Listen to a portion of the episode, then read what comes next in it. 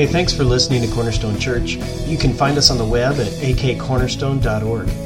And we want you to know it's our prayer that the Holy Spirit will use this message to either save you through the good news about Jesus Christ, grow you into the likeness of Jesus, or send you to proclaim Jesus in the Spirit's power. Morning, church. Actually, it's a little bit afternoon.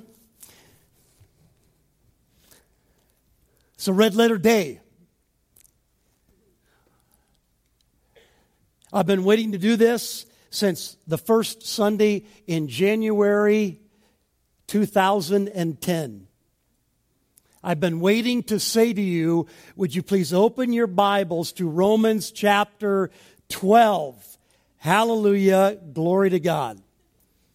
For those of you that don't have the inside scoop there, I don't want you to be left out. Let me just give you the background there. 2010, January, I began preaching through the book of Romans, and that's where we've been for five, almost five years. About 60% of the Sundays since then, we've been in Paul's letter to the church at Rome, going verse by verse uh, through this book, and it is weighty and deep. It's powerful and incredible, and some of it is beyond the abilities of our minds reach and some of it is difficult and hard to grapple with and hear. And the chapters 9 10 and 11 are the deepest hardest part of that and we made it. And there's still some people at the church praise god. Romans chapter 12 i'm just kidding. I love romans. I love it I believe it is the greatest letter ever penned. And my life has been, I hope yours as well, as you've been here, but my life has been so deeply enriched in the last five years because of this letter. So, what we're going to do this morning is we're going to open up the 12th chapter. I'm going to begin by reading the first two verses, and let me remind you the back of the sanctuary there behind each section of chairs, there's some tables with some Bibles on them that we've provided. We really uh, want you to be able to look into the Bible as we preach, whether I'm preaching or someone else here. And so, what uh, we're doing here is we'll throw the references up on the screen with the page number that corresponds to the Bibles that are in the back. If you need one of those, you can go get one. If you don't own a Bible, take one of those with you and keep it. It's yours. Romans chapter 12, verses 1 and 2. Paul writes, I appeal to you, therefore, brothers, by the mercies of God, to present your bodies as a living sacrifice, holy and acceptable to God, which is your spiritual worship. Do not be conformed to this world, but be transformed by the renewal of your mind, that by testing you may discern what is the will of God, what is good and acceptable and perfect. What I want to do as we begin is I want to draw your attention to and dig into one word for a little while here, and that's the word therefore. What Paul is doing in the 12th chapter of Romans is he's coming to an incredible transition in the letter. There's a lot of transition statements in the letter as Paul has moved through incredible truths, but really, if you took the book of Romans, you can divide it into two groups, and they are Romans chapters 1 through 11, and that's the doctrinal section, that's the deep, weighty truth of doctrine, and chapters 12 through 16, they are the practical application section. So, first 11 chapters is the truth based upon the mercies of God, what God has done. Chapters 12 through 16 is how must we then live based upon that truth? And so, what Paul does as he prepares to enter in to the section on life application is he drops this word therefore and says, brothers, I'm appealing to you, therefore, brothers, by the mercies of God, that you do something. I'm not going to look yet right now at what it is that he's asking us to do. I just want you to feel the weight of the word, therefore. He says, based upon the mercies of God, there is a response that needs to happen in the life of the Christian. There is something that must be done. And what must be done is that we must build our lives on the mercies of God. I just want to say it like that. I believe what Paul is calling us to here is to build our lives on the mercies of God. That by this word, therefore, what he is saying is that everything that he's going to teach us from Romans chapter 12 to the end of chapter 16 is based upon everything that he's said to us in Romans chapters 1 to 11. Let me say that one other way that there is no way that you can live a life that is pleasing to God. That's what he's calling for here, right? In Romans chapter 12, verse 2, you need to understand what the will of God is, that which is good and acceptable and perfect. Why? Because he wants you to live a life that is pleasing to God, that is according to the will of God. But the point is, you can't do that without the truth of Romans 1 through 11 being your truth because it's that truth and only that truth, therefore, that sets your life up to live out the practical application of Romans chapters 12 through 16. It is an imperative statement. It's really a worldview statement. It's not just saying, I want you to think a little bit about the mercies of God and have it kind of motivates you to run for a few minutes today in praise and worship to God and do a few things, maybe read a little bit of your Bible today because Wow, you heard about the mercies of God this morning. No, Paul is talking here about a lifestyle, living a life of worship, the end of verse 1. He's talking about a life that is fully sacrificed to God. We'll unpack that later, probably next week.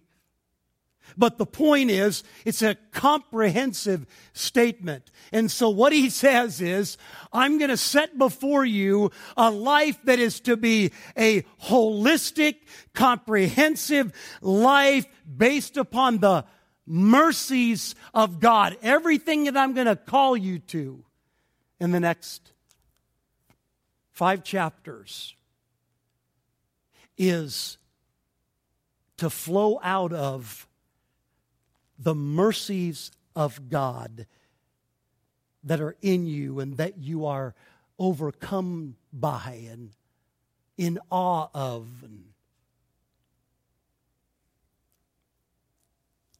So let me just ask a question and give a few answers to it. Why should you build your life on the mercies of God? What Paul is not doing here, nor does any writer of Scripture do, we are not being taught here that Christianity is a life based upon a set of teachings. Just want you to think about that for a minute. It's a critical truth. Christianity is not a religion that is based upon a set of teachings that we have to follow to meet the requirement of what God desires for us in life. And I said, wait a minute, Brad, you were just telling us a minute ago that you want us to be people of this book. You want us to study this. You want us to have it open while we're preaching. I do. I want you to check everything that we say based upon this because this is the authority. But Christianity is not based upon a set of teachings. Christianity is based upon a historical reality, a set of facts, a series of events that happened in a period of time in the life of a real man who lived 2,000 years ago in Palestine and did some very specific things and accomplished a very specific work that makes Christianity what it is. It's not a set of teachings. Do you know that the other, this is what separates Christianity from the other religions of the world. The other religions of the world are teachings on what we do to make ourselves right with God. Christianity is what God has done in a period of history through a specific man to make us right with God. That is radically, unequivocally different than every other religion in the world. Christianity is not about a teaching, it's about the teacher. Christianity is about the one who gives you life. Listen to 1 Corinthians chapter 4 verse 20. 1 Corinthians 4:20, page 954 if you're using the church Bibles there. Listen to what Paul wrote to the church at Corinth here. For the kingdom of God does not consist in talk, but in power. You see, the very essence of Christianity, the substance of it is this, church. It is a correct knowledge of God. It is about the truth of God as it has been revealed in the life, the death, the resurrection, the person of the Lord Jesus Christ. John chapter 17, verse 3. Turn there, please, in your Bibles. This is what Jesus said about Christianity, about eternal life. Page 903, Jesus said this. And this is eternal life that they may know you, the only true God, and Jesus Christ, whom you have sent. It's not the teaching, it's the teacher. It's not how to live your life, it's about the one who gives you life. Jesus said this No one comes to the Father except through me. You don't come to God by obeying a bunch of do's and don'ts, a list of commands, and checking them off. That's not what Christianity is. It's about a real person in history that did something very specific to make it possible for you as a sinner to come into a personal relationship with the holy God of the universe. So here's the First answer to the question, why should you build your life on the mercies of God? Here's why because salvation depends upon the mercies of God. Your salvation depends upon the mercies of God that were accomplished and provided for you in the person of Jesus. That's the only way you have any hope of salvation. If you do anything to try to merit yourself before God, you don't understand your own sin or the holiness of God. It takes Jesus and his death and his resurrection to make you right with God. Romans 9:16 a few chapters earlier Paul wrote this regarding salvation so that it depends not on human will or exertion but on God who has mercy. See, church, listen, it is only when you see the all surpassing greatness of the mercies of God that have been made possible for you through the person of Jesus, you as a rebel and as a sinner, and you see that Jesus is the living embodiment of the mercies of God to take care of what separates you from God so that you run to God in His mercy because of what Jesus has done and you throw yourself on that mercy and you rest upon that work and that work alone. Only then, only then is it possible for you and me to do what Paul is talking about here in Romans chapter 12, verse 1, and everything that he's going to talk about in the chapters that follow. The life has to be built on the truth of what has come in the first 11 chapters. And what Paul does is he looks over those 11 chapters. It's interesting. He talked about a lot of stuff in those 11 chapters. He talked about the wrath of God in chapter 1, 2, and 3. Chapter 3, he began to talk about the person of Jesus and what he did and how he uh, satisfied the wrath of God through his death and how then faith in chapters 4 and 5, how faith in Jesus is what brings the saving work of Jesus to you. And then chapter 6 and 7, he's talking about how the Spirit of God comes to live in our lives so that we can live it in a way that pleases Him. And chapters 9, 10, and 11, he goes into the depth of the election and predestination, the sovereign work of God in saving everyone that is saved. And he comes to the end and he says, now you have to live a certain way. And it's all based upon, and he uses three words to describe 11 chapters, the mercies of God. The mercies of God. Build your life on the truth of the mercies of God. because salvation depends upon God's mercy. Number two, why should you build your life on the mercies of God? Because the purpose of your life as a Christian is to glorify God for his mercy in Jesus. Let me say that again. God's purpose for you, one of the ways to say that is this God's purpose for you as a follower of Jesus is that your life would be a life that glorifies God for the mercy that He's offered in Jesus. I don't mean as a little caveat to your life. I mean as the grand purpose of your life. Therefore, live a life that is a life of living sacrifice, a life of worship. And how do you do that? You base it upon the mercies of God. It's a all encompassing statement that Paul is making here. Listen to Romans chapter 9 verse 23.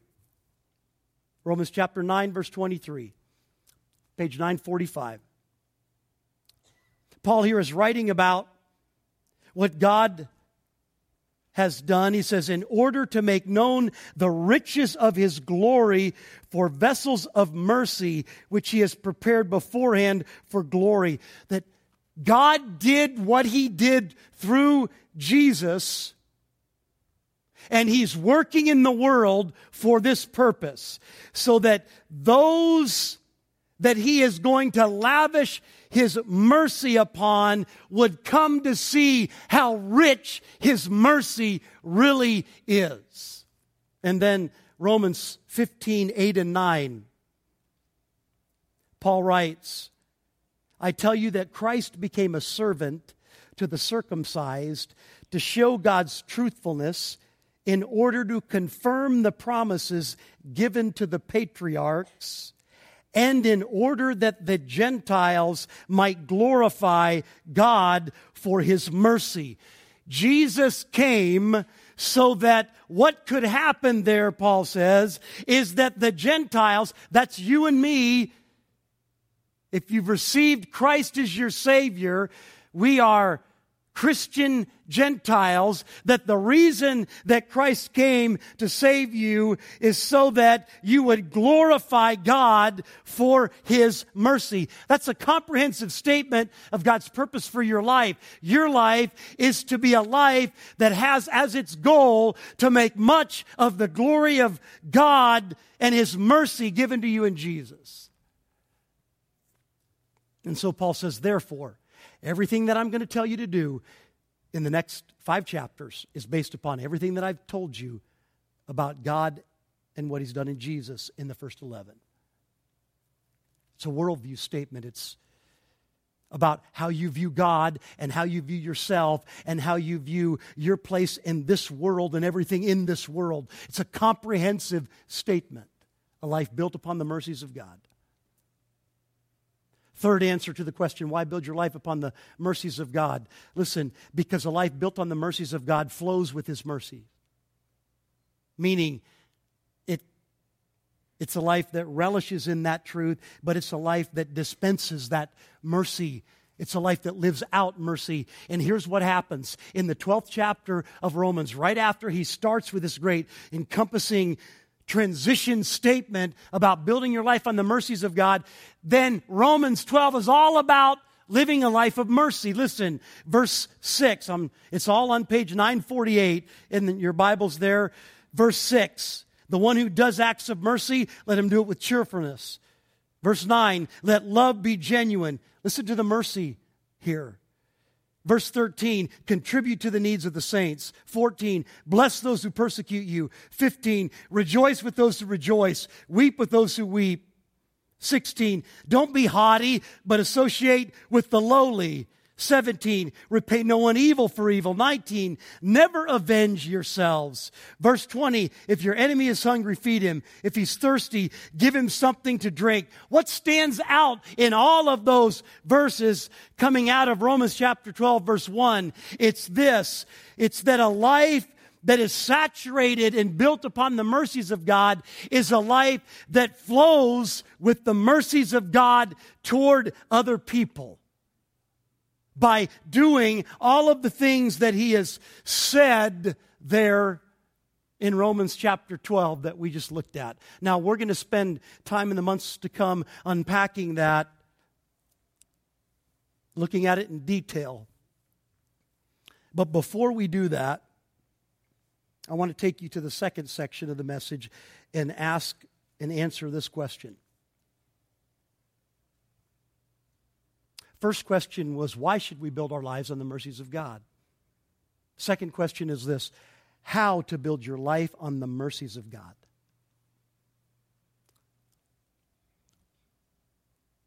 When I use the word how, I'm meaning the grand principle behind it, not the details.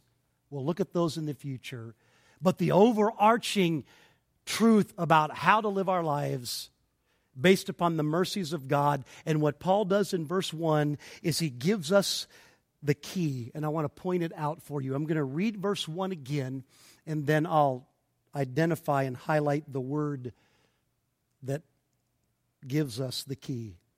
Romans 12 1.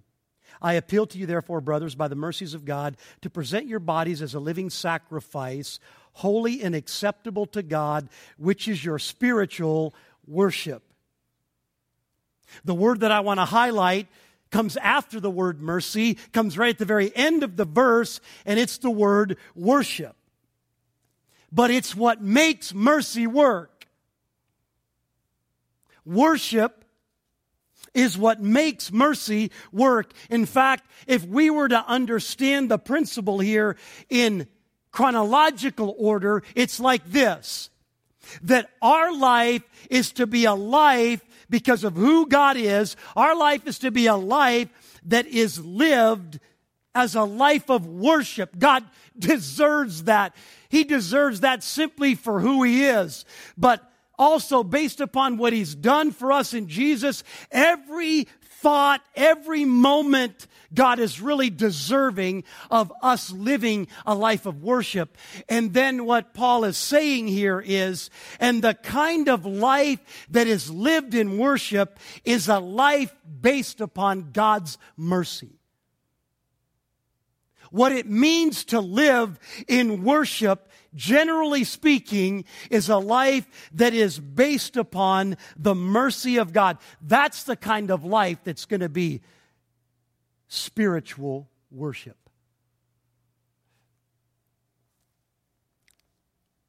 Worship is the centerpiece. Worship is the cornerstone that anchors the foundation of mercy. I'm going to say this a few different ways. It is our worship to God that makes our mercy work. Worship comes first, mercy follows. I'm talking about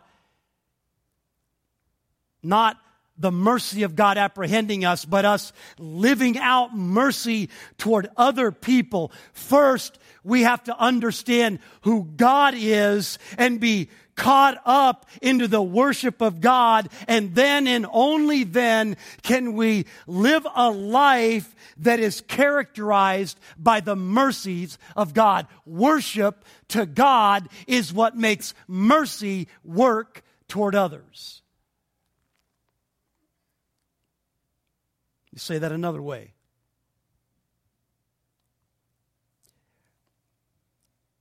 Only those who have seen by the enablement of the Spirit of God the truth of Romans 1 through 11 the truth of what God has done in Jesus and who we are without Jesus, our hopeless condemnation and the mighty work of salvation that God sovereignly accomplished and then his work of calling us to himself in through the Spirit into Christ for salvation. Only when that has become our reality can we possibly live out Romans 12 through 16. If you don't understand, I don't mean you have to understand every truth in there, but the overarching truth of the mercies of God found in Jesus, that's the only way you're going to live a life of worship that expresses itself in mercy toward other people. That is the only way. There's two sides to this. Let me state each one and then I'll give you an illustration. The first side is this we perform acts of mercy toward other people. If we're followers of Christ, this is how we should do it because we are worshiping God.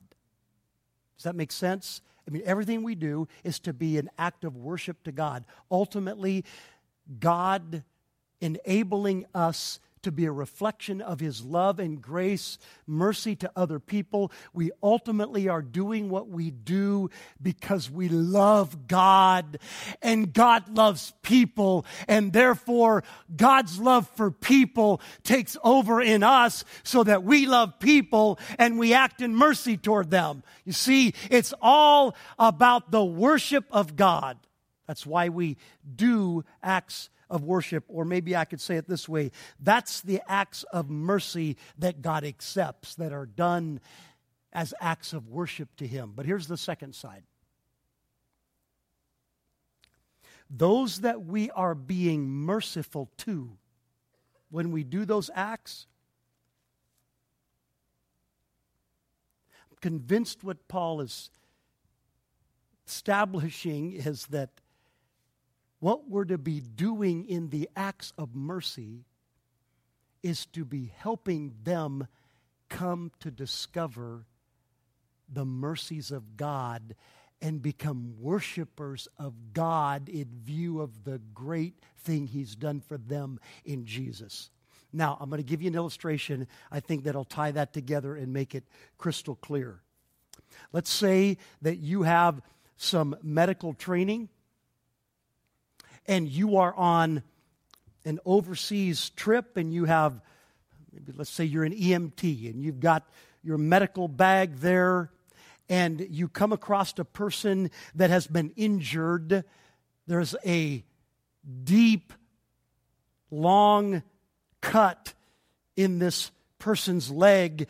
And as you begin to examine it, it becomes obvious very quickly this is not a new wound. This is a wound that's a week old that hasn't been taken care of, and it has become severely infected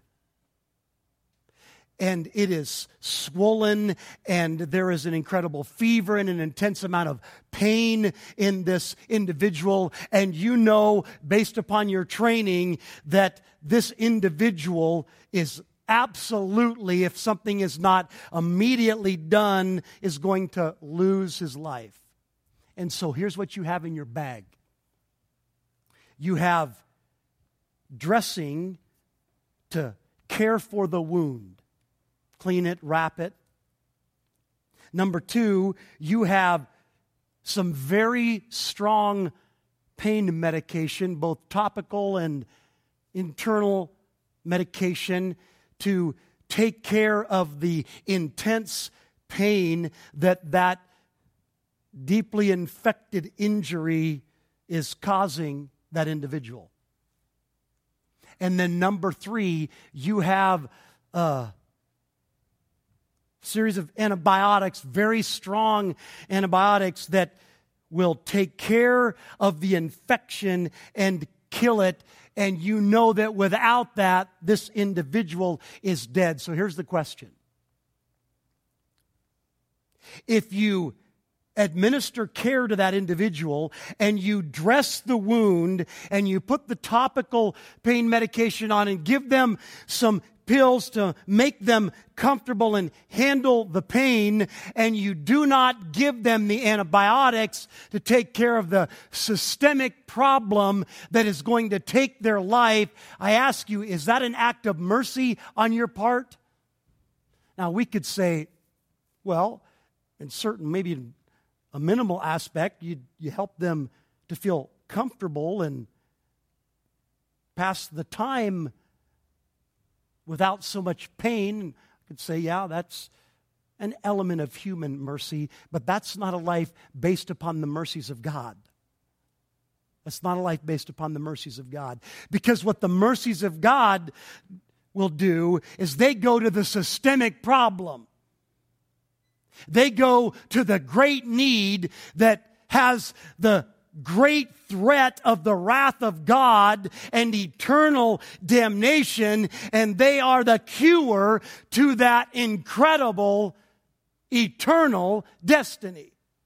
Far worse than the individual with the cut in their leg. And as a believer, we have the spiritual antibiotics to take care of the systemic problem that will result absolutely every single time in an eternal damnation in suffering in hell. And the mercies of God that have transformed us and taken care of our systemic problem. We've got them in our bag and God wants us to live a life based upon the mercies of God so that as we come alongside of people that are in difficult situations, we not only care for their physical temporary needs, but we give them the answer to the great systemic problem of sin so that the wrath of God is no longer their destiny. Does that make sense? That's what God wants us to do by basing our life upon the mercies of God. It's not enough to make somebody feel comfortable on the way to hell. That's not a life lived based upon the mercies of God. When you have been captivated, transformed by God's mercy, saturated with His mercy. Therefore, Paul says, this then is how you must live and he begins to develop this lifestyle of what it means to live out the mercies of God.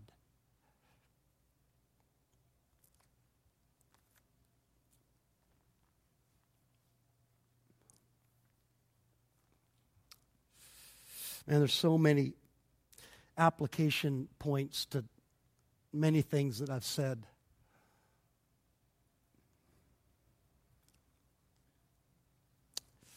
Lord, help me to know what to say here. Think about you as a parent.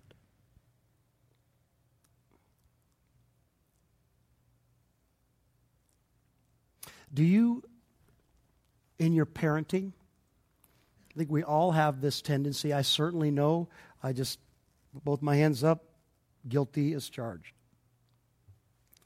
That in my parenting, I, I believe that uh, my wife and I worked through this. Not that we're perfect, but I know it certainly was fault of mine early on that I wanted my kids to do what I told them to do because I told them to do it. Right? Oh, come on, I'm not the only parent in here. Thank you, Greg. Hallelujah. One comrade. Just because I said so, right?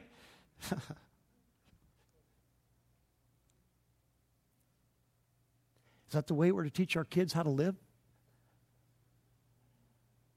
How about this? To teach them that there is an objective set of truth, a reality about the Christian life that's based upon an objective set of truths that really happened in history, in a person, a series of events that makes all the difference for all of eternity, unchangeable events finished, completed events that guarantee some truths about God and God's blessings, even when we can't see them, can't feel them, seems like everything else is going the wrong way. We go to those truths because they are grounded, objective points of reality that our life has been built upon. That's building your life on the mercies of God. And your children need to know that. They need to know the truths like that to build their life on. Truths from Romans 1 to 11. Why? Because there are going to be many days when they don't see that truth. They don't feel the truth when the world is hammering at them and trying to kick them down and knock them out and throwing everything that it can at them. And if they're saying, Oh, what's that set of teaching? Those rules that I have to do in order to make it or those commands that I have to obey. If that's what we're giving them, then that's empty teaching. It's got to be about a real set of events around a real person that accomplished some very specific things that God had said for thousands of years he was going to come and accomplish it. That that man said, I'm going to do this while I'm here. And the proof is this. I'm going to die a brutal death. And three days later, I'm coming out of the grave and my victory is going to be the victory of everyone who puts their faith in me so that when they put their trust in me, here's what they get they get my righteousness. Uh, did you get that?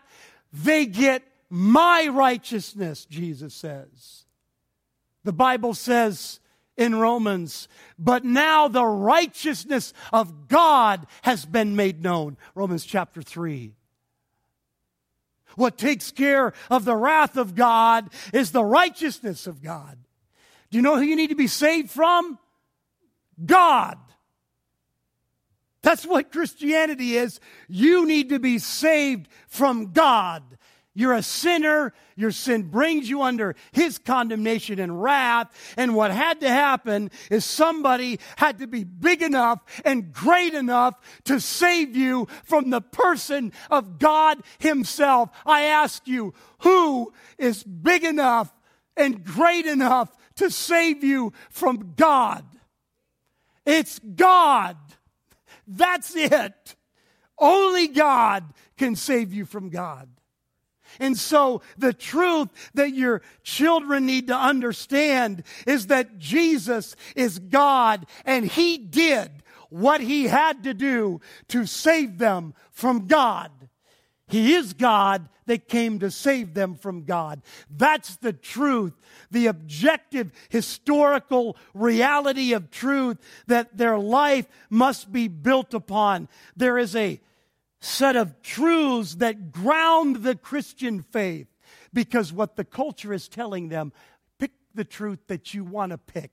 Just so long as it's sincere truth in your heart, you choose what you want to have. Eh. Is that ever going to work before the holy God? Oh, God, I picked the way that I need to get to you. And God's saying, well, wait a minute. I didn't get the memo. I said it had to be this way. Why did you have the right to usurp my sovereign moral decree?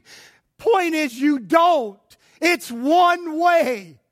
Your children need to understand that this is what happens. Listen, this is so critical. There's an imputation. Now, I'm not saying they better be able to say that word. I can hardly say the word. But there is a righteousness, a divine righteousness that is imputed to them. Here's what that means. It's really critical that you understand this. The righteousness that saves us is not something that God works into us, right? Comes and cooperates with us through the Spirit to make us righteous so that we can be acceptable to God. That is not the righteousness that saves. Here's the righteousness that saves Jesus, the co equal, co eternal, co substantial, second member of the Trinity, his righteousness taken and given to you, imputed as your very own, so that you stand before God. And God, I know this is so bizarre. I've said it 10,000 times and I could hardly get through it. When I say it, it's so ridiculously unbelievable. But I stand before God, a wretched sinner, deserving every bit of his wrath. And God looks at me and he says, I'm as perfect as his eternal holy son. That's what he says. He declares that over my life in justification. That's what justification is. It's the declaration of God that I am righteous just like Jesus is righteous. Can the Father condemn his perfect holy Son ever again, having once condemned him for my sin, can he now in the future condemn him again? No, he can't. Neither will he ever condemn you. Why? Because the imputed righteousness of Jesus has become yours. And let me tell you, that's what your kids need to understand. That's what you need to understand. That's what the people that you are ministering acts of mercy to need to understand that truth is the truth of Romans 1 to 11 that makes all the lifestyle of Romans 12 to 16 possible because whatever the enemy throws at you, and he throws some bad stuff, if you are if your mind is guarded with that truth and your heart is shielded with that truth, that's the shield of faith that extinguishes all of the fiery darts of the enemy that come against your life because that truth is this. It's all based upon what God has started and completed and will forever keep secure, not upon what you are doing. Do you need to do some stuff? Absolutely. Romans chapter 12, 1 and 2. You need to present your body as a living sacrifice. That's your spiritual act of worship. But the only reason you can do those is because of the truth of the imputed righteousness of Jesus on your behalf. And that is the truth that is going to guard the hearts of your children and the heart of you and the hearts of those that you are ministering to through the dangers and the traps and the attacks of the enemy in this world. They've got to understand the objective historical truth based in the person of a Jesus Christ who really lived in Palestine 2,000 years ago and did some very specific things to make that truth your truth. And Paul says, therefore, based upon the mercies of God through Jesus, now I'm going to begin to teach you how you are to live.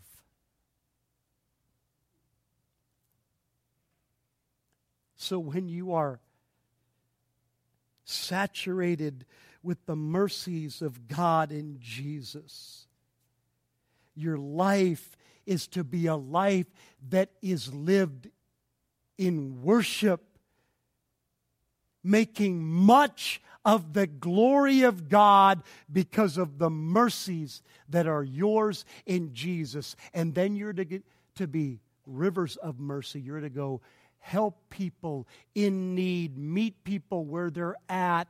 And as you minister mercy, you're to help them discover the mercies of God unto salvation. You're to give them that antidote to the systemic problem of sin. That's really, don't just make them comfortable on the way to hell by giving them some cold water and dressing a wound. Help the infection of sin be cleansed by the atoning truth of Jesus Christ. That's a life of worship.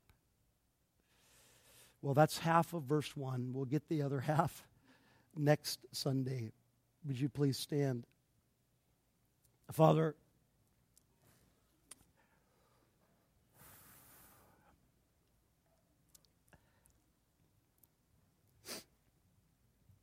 Lord, I I just offer words of my mouth, the meditations of my heart back to you. Do what you choose to do. Thank you that you're the sower of the seed, Holy Spirit. Thank you. That you minister to exalt and glorify the person of Jesus Christ. And I trust that that truth has, a, has done that today. And I'm asking you to sow that seed of truth deeply into the hearts of those that are here.